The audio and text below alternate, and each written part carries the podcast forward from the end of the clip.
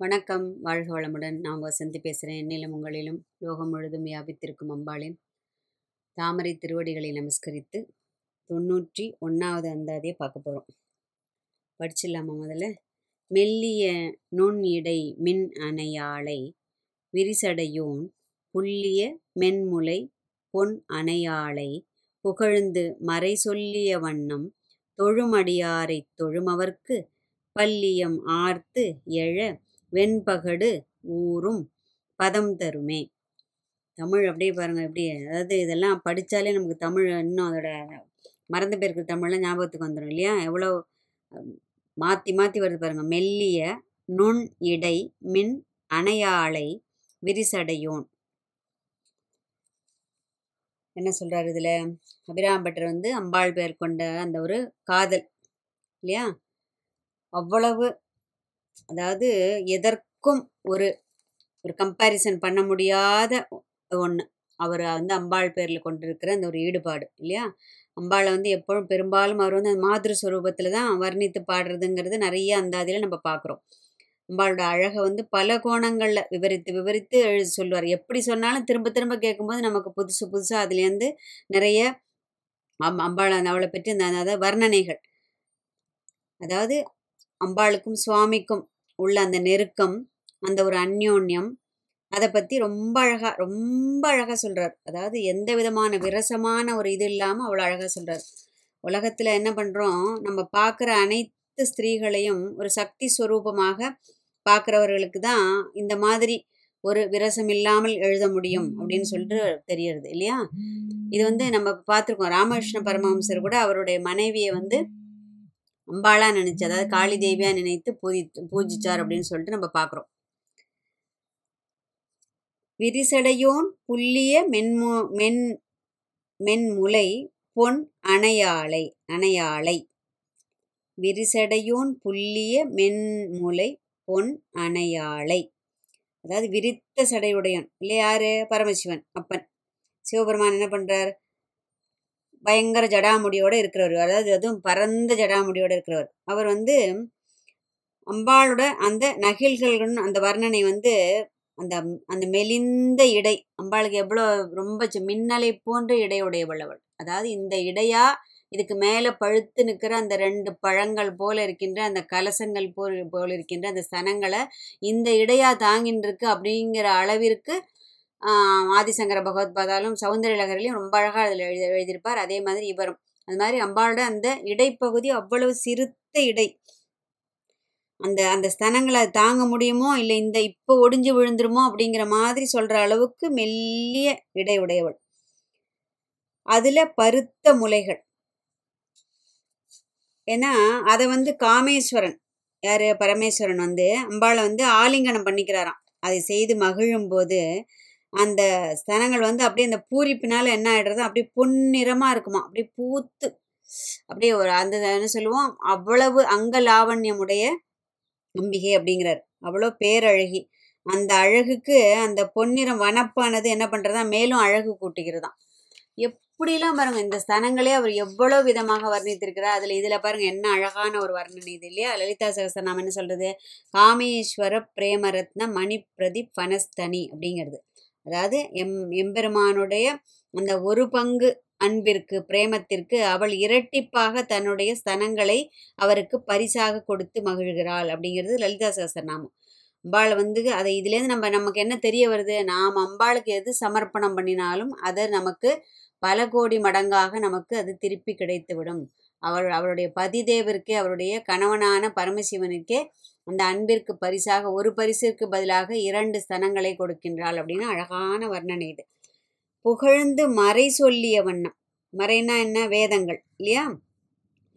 வேதங்கள் சொல்லியிருக்கிறபடி அவளை முறையோடு அம்பாளை முறையோடு வழிபடுபவர்கள் வந்து அந்த பூஜிக்கும் வழியை வந்து வேதங்கள் வந்து வகுத்து கொடுத்துருக்கு நமக்கு இல்லையா? தொழும் அடியாரை தொழும் அவருக்கு.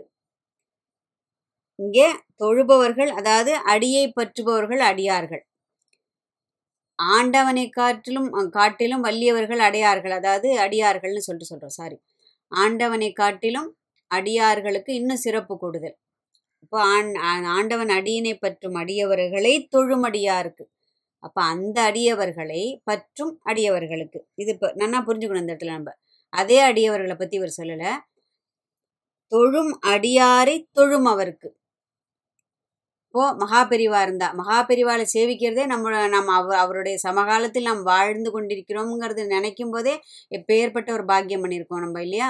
இவரெல்லாம் எந்த யுகத்துக்கு முன்னாடி சொல்லி வச்சுட்டு போயிருக்கா? பாருங்க தொழும் அடியாரை தொழும் அவருக்கு. அப்போ அவரை நம்ம பூஜை பண்ணி அவருடைய பாதார விந்தங்களை பணிந்தாலே அதை ஆண்டவனுக்கு செய்யும் பூஜையை காட்டிலும் மேன்மையானது அப்படிங்கிற இந்த இடத்துல. அப்போ தொழும் அவருக்கு அம்பிகையோட அடியவர்களுக்கு அவளை என்ன பண்றா? பெரிய பெரிய பதவிகள் கொடுக்குறாளாம். அவர்கள் வேண்டியது அதாவது நம்ம பிரார்த்தனை பண்ணினாலும் பண்ணாட்டாலும் அவள் என்ன பண்ணுறா அவள் கொடுக்கக்கூடியதை அவள் அதாவது மறக்காமல் நீ வந்து இன்னைக்கு சுவாமி கும்பிட்டா அதனால் உனக்கு நீ கொடுத்துட்றேன் நீ இன்னைக்கு மறந்து போயிட்டா அதனால் உனக்கு கொடுக்கல அப்படிங்கிற அந்த பாரபட்சம்லாம் அவகிட்ட கிடையாது. நீ தொழுதாலும் பிரார்த்தனை செய்தாலும் செய்யாவிட்டாலும் அவள் செய்ய வேண்டியதை அவள் செய்து கொண்டிருக்கின்றாள். அவளுடைய அனுகிரகம் பெரிது அப்படிங்கிறார் இந்த இடத்துல. அப்படின்னா அடியாரை தொழும் அடியவர்களுக்கு என்னென்னலாம் கிடைக்காது? அந்த அடியவர்களுக்கு இதெல்லாம் கிடைக்கும்போது அவரை தொழும் அடியவர்களுக்கு இதனை காட்டிலும் இன்னும் மேம்பட்ட பதவிகள் கிடைக்கும் அப்படிங்கிறார். அவள் போட்ட பிச்சை என்ன பண்ணுறது அவளுடைய பரம கருணையினால் கிடைத்ததாக எண்ணி பணிந்து வணங்கி அதை போற்றுபவர்கள் அடியார்கள் இல்லையா? அந்த அடியார்களுக்கு அப்படி என்ன பெருமை? அவர்களை கண்டு பணிந்து வணங்கி அம்பிகையை அடையும் வழியை நமக்கு சொல்லித் தருவார்கள். அதான் அது அவர்களுடைய சிறப்பு. நான் எனது அப்படிங்கிற அந்த ஒரு வேதங்களை நீக்கி அந்த இந்திரிய கல்வர்களாகிய அந்த புலன்களை அடக்கும் வழியை சொல்லித் தந்து நம்முடைய நெஞ்சில் காலகாலமாக மண்டி கிடக்கும் அந்த அக்ஞான இருளை போக்குபவர்கள். குரு குருனாலே என்ன? அந்த அக்ஞான இருளை போக்குபவர்களுக்கு தான் குருங்கிறதே பேர் இல்லையா?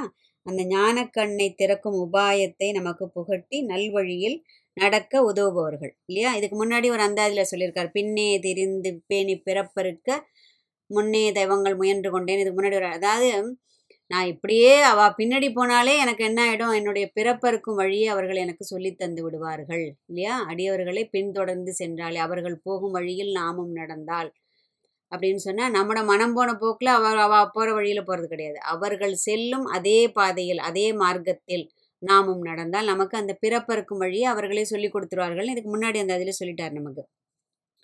அந்த கடவுளை அந்த கடவுளின் அடியை பேணும் அடியவர்களை காட்டிலும் அந்த அடியார்களை பேணும் அடியார்கள் தான் உயர்ந்தவர்களாக கருதப்படுகின்றனர். தான் இதுலேருந்து புரியணும் புரிஞ்சுக்கணும் நம்ம. ஏன்னா சன்னியாசிகளை வந்து பேணுபவர்கள் வந்து யார்? இல்லத்தார்கள். ஏன்னா சன்னியாசிகள் போயிட்டு விறகு எடுத்துன்னு வந்தோ அதை கே- கேஸை வாங்கிட்டு வந்து சாமானை வாங்கிட்டு வந்து சமைச்சு சாப்பிட்றது அப்படிங்கிறதுலாம் பண்ணுறது கிடையாது. ஏன்னா அவர்களுடைய அந்த ஆசிரமத்தில் வந்து அதெல்லாம் அவர்களுக்கு விலக்கு அளிக்கப்பட்டிருக்கு. அப்போ அவர்களுக்கு உணவு கொடுத்து போஷிப்பவர்கள் யார்? இல்லத்தார்கள். இல்லையா? அப்போது சன்னியாசிகள் வந்து ஒரே இடத்துல அதான் சன்னியாசிகள்லேயும் பலவிதம் இருக்குது அதுவும் ஒரு சின்ன இது நம்ம இந்த இடத்துல தெரிஞ்சுக்கலாம். சன்னியாசிகள் வந்து ஒரே இடத்துல இருப்பவர்கள்னு ஒரு கேட்டகரி. ஒரே இடத்துல ஒரு இரவு மட்டும்தான் தங்குபவர்கள் அப்படிங்கிறது ஒரு வகையினர். அதாவது ஓர் இரவுக்கு மேல் தங்காதவர்கள்னு பேர் அவர். அப்புறம் ஆடை தரித்தவர்கள் ஒரு வகையினர். ஆடை தரிக்காதவர்கள் அதாவது ஆடையே உடுக்காதவர்கள். நங்கா பாபா அப்படின்னு சொல்லிட்டு நார்த்தில் அதாவது வடக்குலலாம் அது ரொம்ப இது ஃபேமஸ் இது. அதான் அந்த அங்கே தான் அவர்கள் வசிப்பார்கள் அதனால் அந்த ஆடையை உடுக்காத ஒரு ஒரு வகை சன்னியாசினர் உண்டு. அதுக்கப்புறம் என்ன? சுடுகாட்டில் திருபவர்கள் இல்லையா? மசானம் மயானத்தில் திரிபவர்கள் ஒரு வகை. அப்படி சன்னியாசிகள்லையும் பல வகை உண்டு. அப்போ அந்த சன்னியாசிகளை பேணுபவர்கள் யார்? இல்லத்தார்கள். அப்போ அவர்கள் அவரை காட்டும் உயர்ந்தவர்களா? அப்படின்னா சிறப்பானவர்கள்னு ஒரு அர்த்தம் அந்த இடத்துல. அப்படிப்பட்ட அடியார்களை பேணும் அடியவர்களுக்கு மறுமையில் என்னென்ன சுகம் கிடைக்கும் அப்படின்னு கேட்டாக்க தேவ பதவியும் பல ஜென்ம புண்ணியங்கள் இருந்தாலே மிகப்பெரிய பதவியான அந்த இந்திர பதவி கிடைக்கும். இல்லையா? தேவர்களுக்கெல்லாம் தலைவன் யாரு? இந்திரன். அதாவது நூறு யாகம் அஸ்வமேத யாகம் செ- பண்ணாதான் இந்திரப்பதிவு அடையலாம்ங்கிறது புராணத்திலாம் சொல்லப்பட்டிருக்கு. இந்திரனுக்கு அப்படி என்ன சிறப்பு அப்படின்னு சொன்னாக்க முப்பத்து முக்கோடி தேவர்கள் வருணன் வாயு முதலிய எல்லாவர்களும் அவர் அவனுடைய கட்டளைப்படி பணி செய்பவர்கள். இல்லையா? நான்கு கொம்புடைய அந்த தேவலோக யா இது இருக்கு யானை அதாவது அதுவும் வெள்ளை நிறத்தில் உள்ள ஐராவதம் என்னும் யானையை உடையவன். யாரு? இந்திரன். அதற்கப்புறம் இது எல்லா போகங்களையும் உடையவன். அது இதில் வருது பாருங்க. பல்லியம் ஆர்த்தி எழன் வருது இல்லையா? அது வந்து தேவலோகத்து வாத்தியங்கள் முழங்க அந்த இசை முழங்க அவ்வளவு ஒரு நல்ல ஒரு ராஜபோகத்துடன் வாழ்பவன் இல்லையா? ஊர்வசி ரம்பை திலோத்தமா அது போன்ற தேவலோக அழகிகள்லாம் நடனமாடி மகிழ்ப்பு அவங்க அங்கே வந்து என்ன சொல்லுவோம்? கேளிக்கைகள்லாம் நடக்கும். கற்பகத்தரு அங்கே தான் இருக்குது அப்படி இந்திரன்கிட்ட இல்லாத ராஜபோகமே கிடையாது. அந்த அளவிற்கு ராஜபோகத்தில் வாழ்பவன் இந்திரன். அதனால தான் அந்த இந்திர பதவிங்கிறது ஒரு பெருமையாக பேசப்படுகிறது. அதையும் அம்பாள் கொடுப்பாள். அதற்கும் மேலான அந்த மோட்ச சாம்ராஜ்யத்தையும் அம்பிகை அருள்வாள். மேல் சொன்ன பதவி மட்டும்தான் அடியவர்களுக்கு அதாவது அடிய அடியார்க்கு அடியராய் தொண்டு செய்பவர்களுக்கு கிடைக்கும் அப்படின்னு சொன்னாக்க அம்பிகையை தொழும் தொழுபவர்களுக்கு இரண்டாவதாக சொல்லப்பட்ட அந்த மோட்ச பதவி கிடைக்கும் அப்படின்னு இங்கே அர்த்தம். நுண்ணிய மின் இடையாளை எம்பிரான் வந்து அவர் தழுவும் போது அந்த மென்மையான அந்த பொன்னிறமுள்ள நகில்கள் வந்து அவ்வளவு அப்படி ஜொலி ஜொலிப்பா இருக்குமா அந்த பூரிப்புல. அப்ப அடியவர்களை பணியும் அடியவர்களாக நாமும் மாற வேண்டும். ஏன்னா அது எவ்வளவு சிறப்புடையது அப்படின்னு சொல்லிட்டு எவ்வளவோ அந்த அதில் திரும்ப திரும்ப திரும்ப சொல்கிறார் எதுக்கடா ஒரே விஷயத்தை திரும்ப சொல்கிறார் அப்படின்னு சொன்னால் நல்ல விஷயங்கள் எப்போவுமே நம்முடைய மனதில் போய் பதிவதற்கு கொஞ்சம் நாளாகும். ரெண்டாவது அதை நம்ம கேட்டு திரும்ப திரும்ப திரும்ப திரும்ப அதை கேட்கும் போதும் படிக்கும் போதும் இல்லை எழுதும் போதும் காணும் போதும் அப்போ நமக்கு என்ன வரும்? எங்கேயோ அந்த ஒரு ஜென்ம ஜென்மாந்திரமாக அப்போ ஒரு இருக்கக்கூடிய பலனோ அம்பிகையோட அனுகிரகமோ ஏன்னா அவளே தான். நீயே நினைவின்றி ஆண்டு கொள்ளணும்னு தான் நம்மளுடைய கோரிக்கையாக இருக்கணும். அப்போ அவளுடைய அவளுடைய அனுகிரகத்தினால் அந்த எங்கேயோ அந்த மூலையில் இருக்கக்கூடிய அந்த ஆசை என்ன பண்ணும்? கொஞ்சோண்டு துளிர்விடும் இல்லையா? அதற்கு கொஞ்சம் கொஞ்சமாக அம்பிகை அதற்கு வளம் வைத்து நம்மை உயர்கதிக்கு அழைத்து செல்வாள் இல்லையா? அதனால தான் அந்த ஒரே விஷயங்கள் வந்து திரும்ப திரும்ப ஒரே விஷயத்தானே சொல்கிறார் அடியவர்கள்லாம் உயர உயர்வுடையவர்கள் அம்பிகையோட நகில்கள் அம்பியோட மு அம்பிகையோட முழ முகம அழகு இதெல்லாம் திரும்ப திரும்ப எதுக்கு சொல்கிறார் அப்படின்னு சொன்னாக்க இதையெல்லாம் கேட்கும் போதும் படிக்கும் போதும் என்ன சொல்லுவோம் இதை அனுபவித்தவர்களின் அந்த ஒரு அனுபவ அறிவை அதை நம்ம ஒரு விஷுவலைஸ் பண்ணி பார்க்கும்போது அப்போ இவ்வளவு சிறப்புடையதா? அப்படின்னு ஒரு ஒரு இது வரும் இல்லையா? நமக்கு ஒரு ஆச்சரியம் வரும். அதை அடைய வேண்டும் என்ற ஆவல் வரும். அப்போ அதற்காக தான் திரும்ப திரும்ப அதையே அதை நம்ம சொல்ற சொல்லி நமக்கு அதை புரிய வைக்கிறாருன்னு சொல்லிட்டு எடுத்துக்கணும் இந்த இடத்துல. அப்போ நாமும் அடியவர்களை பணியும் அடியவர்களாக மாறி அம்பிகையுடைய பாத் அருளுக்கு பாத்திரமாக வேண்டும் என்ற உயர்ந்த பிரார்த்தனை அம்பிகையின் திருப்பாதங்களில் சமர் சமர்ப்பித்து நான் தொண்ணூற்றி இரண்டாவது அந்தாதியில் மதிமயங்காத ஒரு நிலைப்பாட்டை பற்றி என்ன சொல்ல போகிறாருன்னு சொல்லிட்டு பார்க்க போகிறோம் வாழ்க வையகம் வாழ்க வளமுடன்.